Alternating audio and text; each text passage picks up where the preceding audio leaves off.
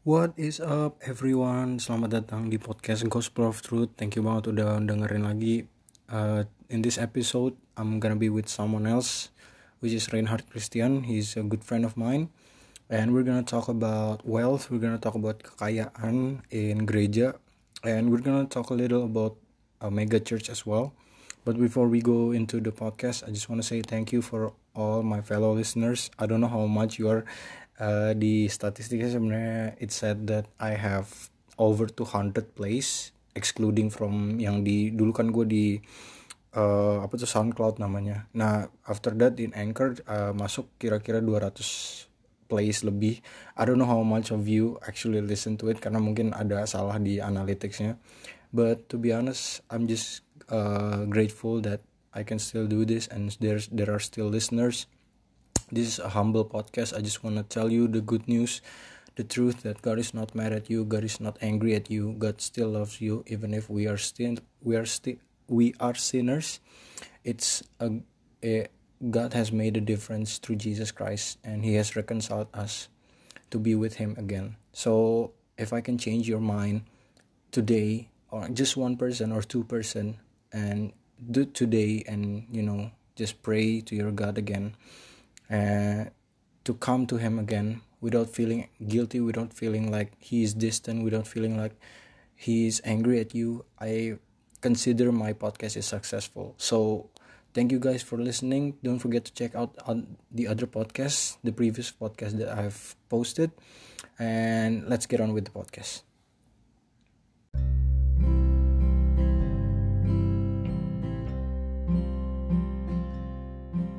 Oke, sekarang gue udah join bareng sama teman baik gue dari Australia. Ada dia seorang uh, law student, law student ya dari Binus University. ya, namanya Reinhard Christian. Halo Ren. Halo teman-teman, apa kabar semua? Oke, lu apa kabar Ren? Gimana di sana?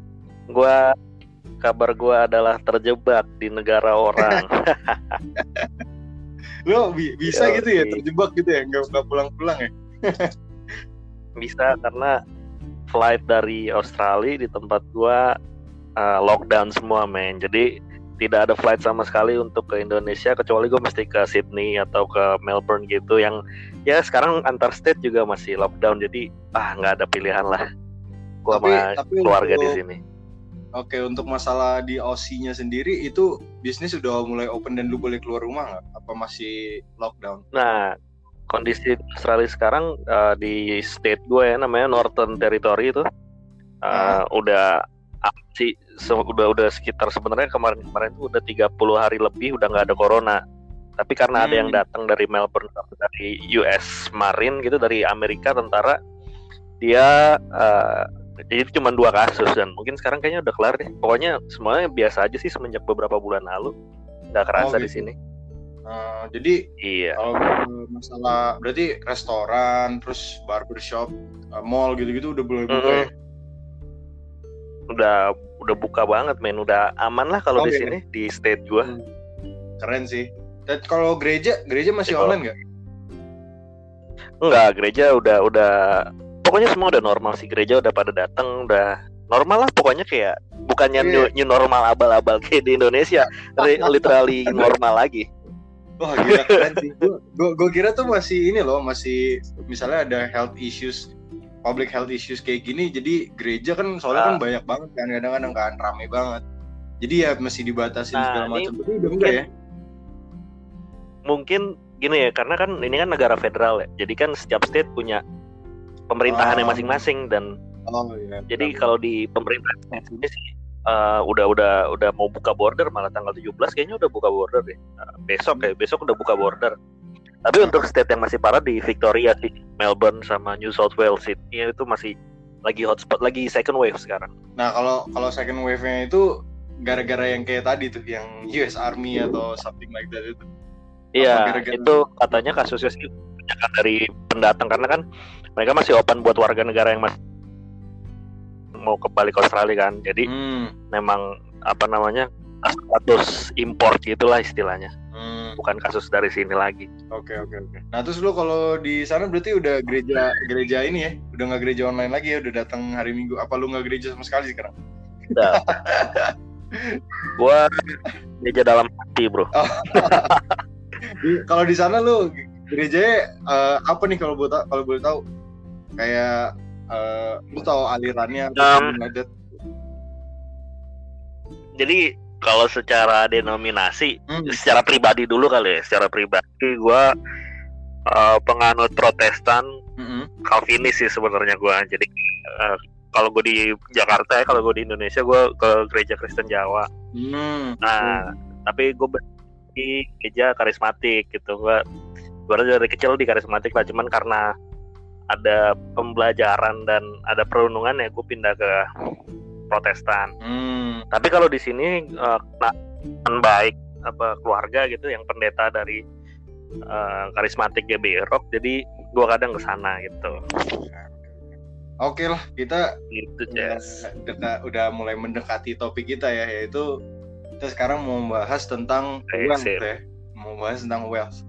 Entah itu ngomongin Iyo, iya. konteksnya pendetanya ataupun gerejanya ya. Awalnya sih kita mau ngomongin mega church ya tapi kita bisa bahas lagi dalam dalam orang-orang di gereja juga. Karena setelah gue baca-baca lagi mega kalau misalnya kita ngomong mega church ya itu konteksnya sebenarnya lebih ke cuma cuma ke ini doang gak sih? Ke jumlah orangnya. Jadi biasanya tuh kalau mega church tuh yang 2000 jemaat lebih nggak datang tapi kalau misalnya hmm, ngomongin kuantitas. Ah dia lebih ke kuantitas ya benar tapi kalau misalnya kita ngomongin wealth berarti wah kita nggak tahu tuh apakah siapa tahu uh, gereja di kuantitas 2000 ke bawah juga ada yang lumayan sukses juga mungkin dalam kadar wealth juga ya. Jadi kita nggak tahu sebenarnya. Nah kalau nah yo itu. Nah gue mau gue mau nanya dulu nih kalau apa yang membuat topik mega church ini sebenarnya menarik sih buat lu ya atau wealth as a general in Christianity ya uh, Iya, jadi sebenarnya fenomena fenomena aja sih apa yang lagi ngetrend di sosial media kan. Hmm. Pertama gue uh, ada beberapa akun yang kata orang-orang juga tanda kutip kontroversial gitu, hmm. meng apa ya mensorot gaya hidup dari pendeta, hmm. pendeta atau peli, Christian leaders lah. Oke. Okay, yeah. Nah, ya menurut gue sih sebenarnya apa ya kalau disambungkan dengan mega church rata-rata bisa dilihat memang uh, di situ ya leader-leader ini adalah leader-leader dari mega church gitu. Oh, Cuman okay. sebenarnya nggak menutup kemungkinan lagi ya, mungkin local church atau uh, small church itu hmm. bisa memiliki karakteristik atau corak atau nafas yang kayak begitu sih yeah, menurut yeah. gue. Mungkin ada kemungkinan dan yang dan gue dengar ada sih. Iya mungkin dia kayak lebih kurang apa ya kurang terekspos aja mungkin ya dibandingin mega church yang emang jemaatnya banyak. Iya. Gitu. Aha. Oh itu yang lu iya, lihat itu pasti. Yang lu lihat itu di di mana tuh Instagram atau Twitter tuh? Yang tentang uh, lifestyle uh, di itu. Mostly Instagram sih. Tan Instagram. Gua pasti uh, kalau memang dari kalangan kita udah tau lah akunnya yang mana ya. Kan? Oh iya. Kemarin gue yakin baru, lah lu pada udah tahu. Kemarin gue juga baru ngomongin sih sebenarnya sama temen gue. ya, tapi hmm. tapi mungkin uh, ada beberapa akun ya, nggak nggak satu doang sekarang sih Nah, gue gue mau nih. Ada beberapa akun. Nah, nah, pendapat lu gimana Berarti kita ngomongin lifestyle dulu ya, lifestyle dari religious leaders yeah. di uh, church ya, uh, recently lah di Veno. Kita nggak bisa kita fenomena juga kali ya. Backgroundnya dulu kan, backgroundnya dulu kan. Apa, apa Ren? Maksudnya backgroundnya dulu. Oh ya, oke okay, gimana gimana? Kita ngomongin backgroundnya dulu. Iya, yeah, background dulu gimana? Yang eh, kayak, kayak, kayak tadi sih, uh, cuman maksud gue, gue pengen men highlight saja yang gaya hidup seperti apa sih apa tentang wealth wealthiness dari Christian leaders kayak gitu. Gue sih men mensorotnya kayak uh, uh, sebenarnya postingan-postingan mereka ini keadaan faktualnya yang bisa kita lihat di akun-akun tersebut ya kayak um, bukan menurut gue bukan tipikal yang seperti misalnya uh, Elon Musk yang wah gue akan membangun roket untuk ke untuk ke Mars atau si Mark Zuckerberg yang akan bikin terobosan baru di dunia internet. Cuman lebih kayak menggunakan jam yang harganya ratusan juta jaket yang harganya ratusan juta. Okay, okay. Uh, mungkin pakai kan ini kan lagi sepeda apa lagi musim sepeda nih sepedanya juga ratusan juta. Itu sih itu background background yang yeah, yeah. pengen gue highlight di situ sih. Uh, uh. nah gitu sih Jess backgroundnya. Nah terus uh, gue gue trying to play the other side of the argument ya. Gue mau nanya nih kena emang salah ya kalau misalnya kita beli barang-barang yang mewah gitu ya even as religious leaders kan mereka kalau misalnya mereka punya kapasitas dan punya kuantitas uang yang sebegitu ya hmm. nggak hmm. apa-apa nggak sih gimana menurut oke okay. Ini mau langsung bahas ke situnya nih apa gimana nih? Langsung lah, santai aja. Oke. Okay. Kalau emang uh, langsung rumusan masalah yang itu, karena begini, um, menurut gue apa ya? Disclaimer dulu kali ya. Gue ya kita ngomong gini juga bukan sebagai orang yang um, rohaninya lebih benar. Mungkin juga iya, leader-leader itu bisa menjadi apa? yeah. asupan asupan rohani yang baik juga buat yeah, banyak orang gitu. Cuman gue mau meneliti dari uh, sisi uh, apa ya mungkin kalau bahasa akademisnya public appearance-nya kali ya atau mm-hmm. public relation gitu ya. Jadi okay. Mungkin kalau bahasa bisnis brand image gitu. Mm-hmm. Kan pertanyaan lo apakah salah gitu yeah. punya sesuatu yang mahal? Mm. Gue stressingnya di sini. Bukan salah lo punya, tapi salah lo menampilkan. Oke. Okay. Ya kan? Mm. Kenapa salahnya? menurut gua itu bisa mengarahkan ke dua hal. Hmm. Pertama, memberikan kesan kalau memang lo ikut Tuhan atau komit dalam iman itu bisa membawa lo kepada kekayaan atau kalau kedua itu uh, ya lo jadi materialistis sentris gitu hmm. dengan secara nggak langsung lo mm, lagi ngasih tahu bahwa oh ya gue kaya nih gitu iya. jadi orang mungkin menerjemahkannya kayak wah gue jadi kepengen kaya nih hmm. harus kayak dia nih hmm. atau wah gue harus semakin rohani supaya gue bisa kayak kayak gitu kayak dia nih hmm. jadi menurut gue berpotensi misleading sih iya, iya, jadi iya, iya, gitu ya highlights gue adalah bukan lo bukan cara lo kaya atau lo punya cuman bagaimana lo menampilkannya di depan publik menurut gue kurang etis sih sebagai hmm. leader karena mungkin gue mungkin meminjam meminjam konsep dari Katolik kali ya. Hmm. Kalau gue pinjam konsep dari Katolik itu kan untuk uh, apa ya? Ada suatu kaul untuk Romo itu kaul kemiskinan. Iya, oke. Okay. Romo, frater atau suster gitu kan. Hmm. Mungkin hmm. nanti emang ya lu nggak boleh punya apa-apa gitu. Hmm. Yeah, nah hmm. itu kalau kita pinjam sih sebenarnya kan kalau Protestan juga nggak nggak se ekstrim itu, cuman hmm. apa ya? Ada hal yang baik aja sih buat gue supaya lo bisa uh, stay humble gitu. Iya iya. Ya. Sebenarnya emang agak, gitu sih. Ya, agak sulitnya emang hitting the perfect balance-nya itu sih kalau menurut gue. Di mana lu nggak ekstrim banget yang hmm. benar-benar memiskinkan diri banget, sama lu nggak mengeksposing your wealth banget as a religious leaders gitu loh. Dan bener juga disclaimer lu tadi, ya. hmm. ya, karena kalau menurut gue it's not easy juga sih sebenarnya. Dan apa ya, kita di sini posisinya sebagai bukan sebagai mau ngomongin orang juga sih kita kayak ngomong tuh buat yeah, betul. buat kita sendiri juga nggak sih Ren karena someday in the future probably kita punya posisi yang seperti itu tapi kita yang menjadi orang yang misleading dan uh, misleading orang-orang lain yang probably kita menunjukkan terlalu banyak wealth kita dan segala macam yang menurut menurut gua yang dan menurut lu juga ya itu adalah brand image itu kurang baik gitu loh. Apalagi lu sebagai leaders ya nggak sih? Karena uh, betul. uh, your responsibility as a religious leaders itu adalah kembali lagi adalah showing. Kalau menurut gue the the the the pure the the primary responsibility adalah showing how Jesus Christ would would do would say ya gimana nggak gitu gitu nggak sih karena you're you're a leader gitu loh nah kalau hmm, gimana betul sih betul sih betul betul banget kan hmm. kayak ada ayatnya kayak apa mengasihi seperti Kristus mengasihi kan hmm.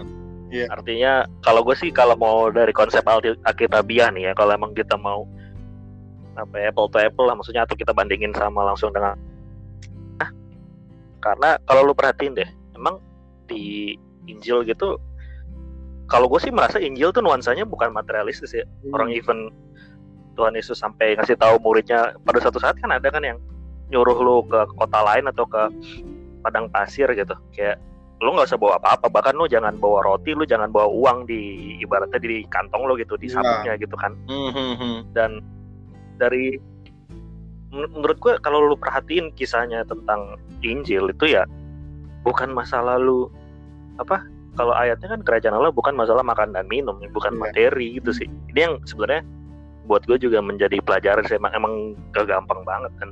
Hmm. Gue pun masih susah gitu yeah, mencermanya gitu kan. Makanya Cuman, kayak gue bilang tadi mungkin kita sekarang posisinya agak gampang karena kita nggak having that kind of wealth dan kind of that kind of problem juga gitu loh. Jadi untuk iya bisa bisa jadi gitu. bisa jadi. Nah, nah tapi uh, kalau nah cuman sisi sisi sisi lain sisi lainnya adalah kalau gue sih pengen meng-highlight kayak misalnya nih lu sebagai leader nih. Hmm. Uh, Oke okay, lu kaya nih jam lu mahal ratusan juta, lu bisa liburan ke Eropa miliaran atau gimana gitu. Cuman ketika lu, lu seperti lu leader tapi di jemaat lo ini ada orang yang masih susah bayar kontrakan dulu masih minta uang perpuluhan menurut gue nggak etis sih. Menurut gue gitu sih. Iya yeah, yeah, agak gimana iya, ya? lu bayangin aja misalnya nih misalnya kalau misalnya lu ke gereja yang gede nih hmm. pastornya tiap tahun ke Israel nih. Hmm. entah ada kesalahan atau gimana tapi ada jemaat yang ngomong sama pesernya aja nggak pernah tapi bayar utang susah anak anak juga bayar uang sekolah susah beli makan susah gitu. Menurut gue kayak daripada lo gitu mending lo cari tahu jemaat lo hmm. lo bantu deh daripada lo liburan atau jalan-jalan mulu. Kalau gue sih gitu menurut yeah. gue tapi that's the thing sih kalau menurut gue jadi kan kayak uh, kayak yang kita bilang tadi di mana kebanyakan this kind of religious leaders itu di mega church kan. Kebanyakan ya kita ngomong kebanyakan karena kita nggak tahu semuanya atau enggak. Nah dari kebanyakan mega church ini itu tuh kalau menurut gue sense of community-nya emang kurang Ren dan uh, gue bisa ngomong kayak gini karena gue mm. gue sempat datang datang ke salah satu uh, mega church ya sebagai bahkan sebagai bagian dari jemaatnya dan emang sense of community-nya tuh kurang mm. jadi uh, kedekatan antar jemaat dan leaders itu emang agak kurang di mana kita nggak tahu all the things about our uh, jemaat juga padahal kalau misalnya kita bandingin sama local local church yang smaller church kalau menurut gue pasti each other tuh tahu satu sama lain gitu loh. Bahkan mereka bisa tahu masalah satu sama lain saking dekatnya gitu loh.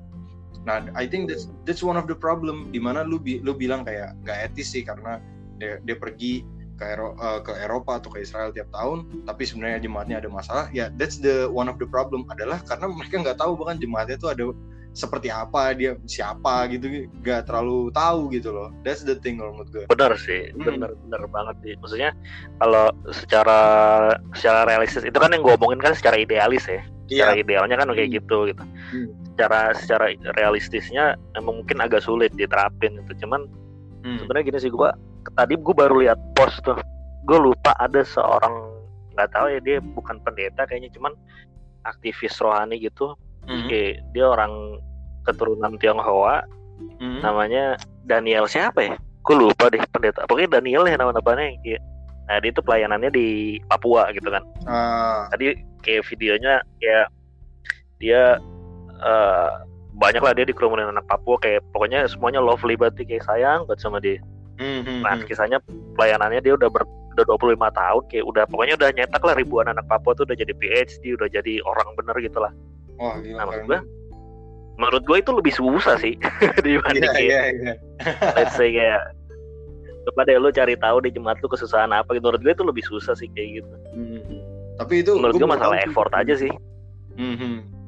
ya iya dan, dan sebenarnya ini... kan banyak banyak lah pasti yang pelayanan pelayanan daerah kayak gitu menurut gue semua hmm. masalah effort aja sih kalau emang lu niat pengen bantu pasti lu cari cari jalan gitu sih Mm-hmm. Kalau nggak yeah. niat ya udah pasti lo tetap aja liburan. Dan dan, dan kalau menurut gue itu juga masalah panggilan hati juga nggak sih dan gimana kalau misalnya Bisa jadi.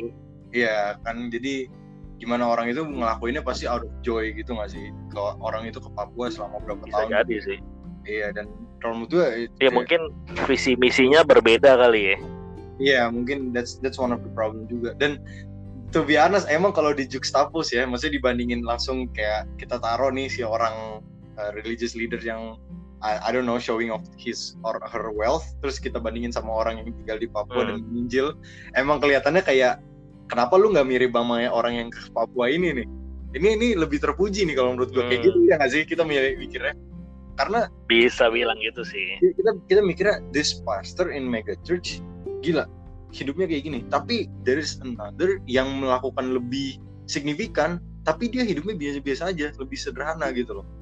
Apakah nggak bisa nah, yang, itu dia A sih. itu seperti ke B ya nggak sih? Kita mikirnya gitu sebagai jemaat gitu nggak sih? Sebagai yeah. masyarakat betul sih. gereja gitu loh.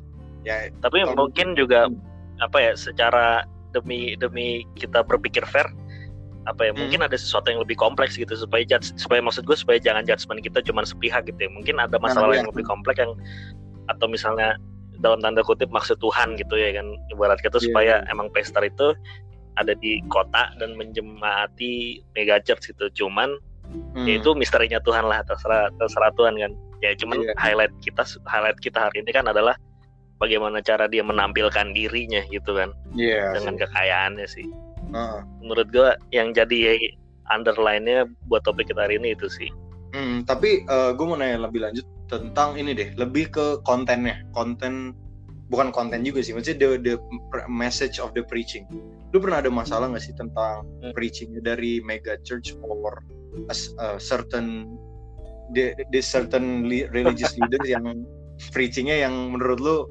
misleading gitu loh in terms of kalau misalnya religious apa Kristen nih uh, terserah kalau kalau menurut gue ya Kristen lah kalau gini sekarang hmm. Eh, kalau, kalau menurut gue hmm? yang tadi gue bilang, hmm. maksudnya kan uh, kenapa gue bisa pindah pindah ke Protestan denominasi gitulah ya. Hmm. Um, salah satunya salah satunya itu yang gue rasa sih apa ya? Ya istilahnya mungkin sekarang adalah orang-orang atau mungkin fenomena juga kali ya Cas ya, di mana uh, orang lebih jadi gini, gue lihat tuh ada orang yang atau pengkhotbah yang ngambil suatu ayat tapi nggak sesuai konteks tapi ditujukan untuk kekayaan. Iya iya apa, hmm. apa sih namanya istilahnya? Property gospel ya? Iya iya uh, itu gitu sih yang yang something health and wealth gospel yang bikin gua rada mager sih. Iya iya iya. Oke gitu sih. Pokoknya hmm. itu yang membuat gua kayak go against yang menurut gua sebenarnya ya kalau kita secara teologis ada juga yang ngomongin itu cuman hmm. balik lagi tadi kalau kita lihat secara Injil ya hmm. menurut gue sih nafasnya hmm. nafasnya Injil bukan nafas tentang materialistis sih. Jadi Tapi kalau, kalau ketika ketika uh, memang berfokus berfokus di situ, itu hmm. gue udah kayak menurut gue enggak sih, enggak sehat sih. Kalau uh, gue gitu sih. Nah, kalau kalau kalau we can go deeper, kalau menurut tuh uh, misalnya nih ya, kita ngomongin tentang preachingnya salah yang menurut lu salah itu, gue boleh tahu nggak uh, preachingnya itu message-nya tuh apa gitu loh, specifically? Um, yang yang prosperity nih, ini yang prosperity ini. Ya intinya gini sih kayak ada yang ber waktu itu gue sempet uh, kayak diskusi sama temen gue dia dia pernah bilang pokoknya menurut gue menimbulkan mindset di mana kayak lu termotivasi untuk memberi lebih tapi sebenarnya lu berharap dapat lebih oh I get it jadi kayak hmm sebenarnya bukan preaching ya sih cuman lari lebih ke efeknya gitu loh efek dari preaching yeah. yang tema itu yang ber, berkali-kali hmm. jadi akhirnya kayak wah gue harus kasih hmm. lebih nih supaya gue diberkati lebih Iya, gitu kan. yeah, yeah. nah Aduh, terus kemarin yeah. gue juga ngeliat tuh ada video yang kayak tentang ada ayat kan yang apa pakai pakailah apa pakailah ukuran yang engkau ukur apa apa gitu gue lupa lagi yeah, yeah, yeah, pokoknya ayat yeah. itu tuh hmm. biasa jadi kayak ayat buat perpuluhan atau buat persembahan yeah. lah. Padahal hmm. konteks ayat itu adalah tentang penghakiman. Hmm. Jadi kita juga bilang kan, yeah. lo nyomot konteks demi balik lagi demi uang-uang lagi. Yeah, ya sebenarnya yeah. bisnis gereja lah kayak gitu. Itu gue udah mager banget ngeliatnya. Iya. Yeah. Kalau jujur ya uh, banyak apa ya this kind of preaching yang menurut gue driving youth like us itu ke arah uh, skeptis sama gereja-gereja Indonesia kita ngomongin Indonesia ya jadi kita jadi ya, okay. betul banget jadi kita ke arah skeptis gitu loh sama gereja-gereja karena kita ngelihat di mana preachingnya itu misleading sehingga kita kecewa gitu loh kecewanya bukan kepahitan ya kita bukan kecewa dalam hal gak mau gereja lagi ya karena gak seru atau enggak itu tapi hmm. Kita justru yeah. kritik ke arah message-nya gitu loh yang kita nggak suka dan kalau menurut gue that one of one part yang lu bilang di mana kita mau give more supaya kita bisa get more itu bener-bener motivasinya udah bisnis banget menurut gue jadi uh, hmm.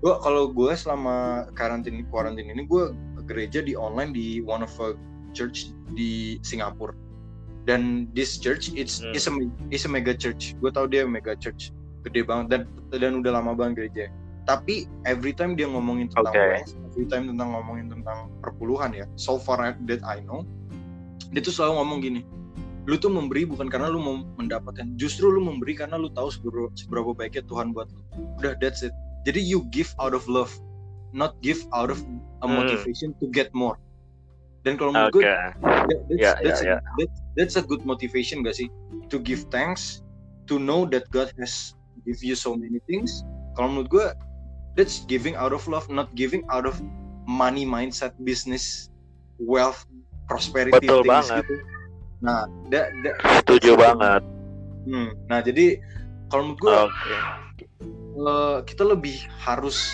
krit bukan kritik bukan kritik sih lebih ke apa ya being being critical itu nggak harus mengkritik setiap gereja loh being critical kita harus Betul. think about think for ourselves gitu loh every time we hear about preaching jadi kita tahu dan kita go back betul betul betul. Go back go back to the Bible and read it in the context gitu loh kayak yang lu bilang tadi ya nggak sih Ren? Hmm, betul banget. Nah. iya sih. Nah menurut gue tuh kayak apa ya kita kritis gitu bukan berarti kita meng diminishing setiap gereja sih menurut gua karena pasti kan juga nggak mungkin setiap gereja salah juga kan. Cuman yeah. ada lah beberapa oknum-oknum yang memang mungkin kurang hmm. tajam analisisnya atau jadi tidak hmm. ngerti konsep dasarnya gue nggak bilang gue ngerti juga sih cuman yeah. adalah pasti metodologi yang bisa kita pakai gitu instead of cuman comot-comot yeah. pasal demi keinginan kita doang sih yeah. ya menurut gue hmm. gitu sih nah, nah alasan gue ngomong gini tuh sebenarnya kayak uh, gue pengen gimana ya karena gue apa ya gue orang yang berdiri kayak eh, gue gue bergereja tapi gue juga banyak main nama orang dunia gitu kan orang-orang sekuler lah. Maksudnya gue gue gue gue ketemu banyak leader sekuler gitu dan gue ngeliat banyak leader sekuler yang kok rasanya lebih lebih Kristen daripada leader Kristen ya. Oh. jadi kayak gue ngeliatnya okay, kayak okay, okay. banyak banyak banget gitu loh apa ya dan ya ibaratnya gue bisa bilang gue lebih terberkati lah. Nah dalam tanda kutip hmm. kok apa ya ya ini subjektif sih cuman kok uh, harusnya bisa dong leader-leader yang apa seperti yang kita omongin tadi bisa lebih berdampak instead cuman lupa pamer jam tangan sama sepeda Brompton lu doang. Menurut gue sih gitu sih. Oke oke. Tapi kalau menurut gue nih Ren, sebagai sebagai penutup nih kayak kalau misalnya kita udah di atas sana nih ya kayak lebih banyak blind spotnya nggak sih? Hmm. jadi kita nggak nggak ngelihat diri kita sendiri gitu loh. Jadi what, what I'm saying is that when Bisa we jadi. become one iya gak sih when we become one of the religious leaders mungkin karena kita kerasa kayak kita immune to critics mungkin ya. Kita ngerasa kayak oh Tuhan di sisi gue jadi nggak kalau misalnya ada yang ngekritik gue mungkin dia yang salah. Mungkin ada mentalitas itu juga kali ya yang membuat kita jadi nggak itu dia makanya ya, diperlukan untuk selalu ngobrol sama orang-orang di luar gereja bro. Nah, maksud gue itu dia. Kita kita perlu tetap sama orang-orang yang ibaratnya misalnya nih level lo udah let's say udah wealthy-nya udah segitu dan lo leader juga gitu hmm. gue sometimes lu butuh juga sih insight dari yang misalnya lu ketemu orang baru nih atau ketemu siapa gitu yang dari bawah lo dan ya lo minta kritik minta saran dan kira-kira ada nggak sih orang-orang yang bisa brutally honest gitu Iya. Yeah, ya bener, menurut bener. tuh kalau gue sih punya metode gini sih, misalnya kayak lu ngecek sendiri deh in apa ya misalnya IG IG IG feed lu gitu. IG feed kalau gue sih metodenya gitu. Misalnya kan gue orang lain gue akan nilai IG feed gue ini seperti apa ya? Iya yeah, kalau gue sih punya metode kayak gitu ya. Cuman uh. apa ya buat ya mungkin buat uh, ntar kalau udah jadi leader gitu intinya yeah. bisa mungkin stay humble sih. Iya.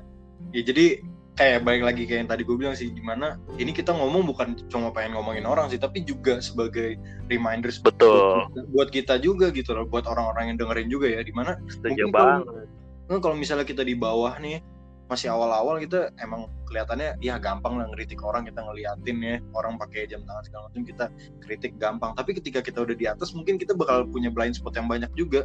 Dan probably ketika kita di atas nanti it's harder to notice who's your friend gitu loh yang bener-bener emang emang brutally honest emang criticize lu untuk kebaikan lu sendiri lu semakin kabur gitu loh.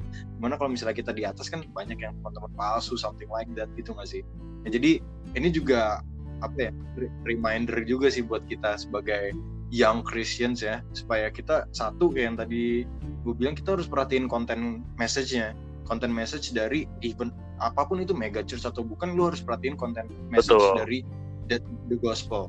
Dan lu harus uh, ingat-ingat juga bahwa mungkin kita sekarang di bawah tapi kita di atas nanti kita harus ingat waktu kita di bawah tuh kayak gimana. Kita harus stay humble dan kita harus ingat Christ like attitude gitu loh brand Betul. image kita tuh harus menyerupai Kristus kayak yang bilang tadi gimana Ren ada sesuatu yang pengen lu tambahin betul sih gue setuju banget uh, mungkin buat apa ya kesimpulan aja um, hmm?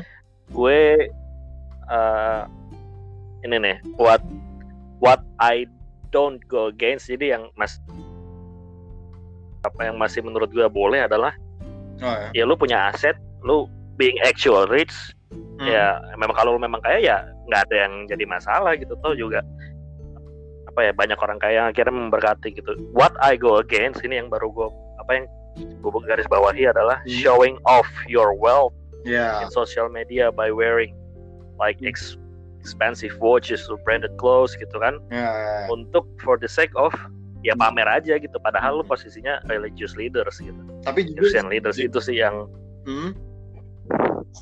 Uh, jujur sebenarnya nah kita... kalau menurut gua gimana gimana oke oke lu lu dulu dah lu dulu lu dulu Enggak, tapi sebenarnya kita bisa nilai nggak sih sebenarnya nih orang pre showing off atau enggak gitu loh. Kayaknya cuma Tuhan doang yang tahu deh hatinya dia gimana. oh iya, maksud gua showing off bukan ya dia sadar atau enggak, cuman maksud gua efek efek dari yang dia ah. karena dia kan punya beban punya beban karena lo leader dong lo pasti dilihat orang dong. Lo harus perhatiin efek yang lo berikan terhadap orang iya lain sih, gitu iya, bener, bener, bener, bener. gue gitu sih hmm, hmm, hmm. oke oke lanjut yang tadi nah, menurut gue what they should do itu hmm. what they should do adalah menurut gue ya lo harusnya bisa punya humble appearance gitu hmm. ibaratnya lo memberkati untuk instead of lo pamer mending lo kayak bantu orang gitu hmm. be the friend of the people gitu karena hmm. memang kalau lihat lagi balik lagi ke Injil memang itu kan spiritnya Injil gitu kan kayak yeah. lu turun ke jalan lu bergaul sama orang kusta, bisa lu, bergaul sama yang termarginalisasikan. Hmm. Menurut gue lebih baik kayak gitu ketimbang lu menjadi hmm. burjois burjois rohani sih hmm. menurut gue. Yeah. Apa bedanya lu sama kayak ahli Taurat? Bener sih. Karena ada kasus di mana iya. di Injil yang si Yesus disamperin dan kayak uh, guru apa yang harus kulakukan untuk masuk ke surga kan lu lakuin semua hmm. udah lakuin semua dari kecil sekarang jual semua kekayaanmu. Dan dia malah pergi dan sedih karena dia nggak bisa jual karena duitnya banyak banget gitu loh. Dan akhirnya Yesus bilang di mana itu dia. Di mana hartamu berada di situ hatimu berada. Dan mungkin misalnya mereka Wah, betul banget ya nggak sih? Kita bisa kayak kita bisa introspeksi diri gimana sebenarnya this material things harta-harta ini ini sebenarnya komplementari doang apa itu menjadi source of our motivation gitu loh. Itu apakah itu di mana hati kita nah bagus banget. Nah, betul betul. itu itu source of setuju banget gua. Sih. Gimana uh, kita harus mikir lagi sebenarnya. Kita harus uh, introspeksi diri tentang itu. Oke itu aja sih Rin. Ada lagi? Yo Sip, itu aja sih dari gua. Oke. Okay. Ya mungkin disclaimer lagi kita juga bukan orang yang lebih baik dari orang-orang kita omongi. Ya. Mungkin ini for the sake of yeah, yeah. the topic and the argument aja lah. Kalau misalnya Jadi ya sama-sama belajar kita juga merefleksikan diri dari semuanya ini. Betul. Kalau kalau misalnya kita dikasih sepeda ratusan juta, juta juga kita post di Instagram pasti sih sebenarnya. iya juga sih. Makanya gue gak pernah mau jadi religious leader. pantes, pantesan. Oke lah, thank you banget Ren. Kapan-kapan kita bisa bikin lagi nih ya kalau ada topik lagi ya. Bisa bro. Oke, okay, okay. thank you Chess. Thank you banget Ren ya. Sampai ketemu lagi. Thank you guys for listening. Oke, okay, thank you bro. Sip sip.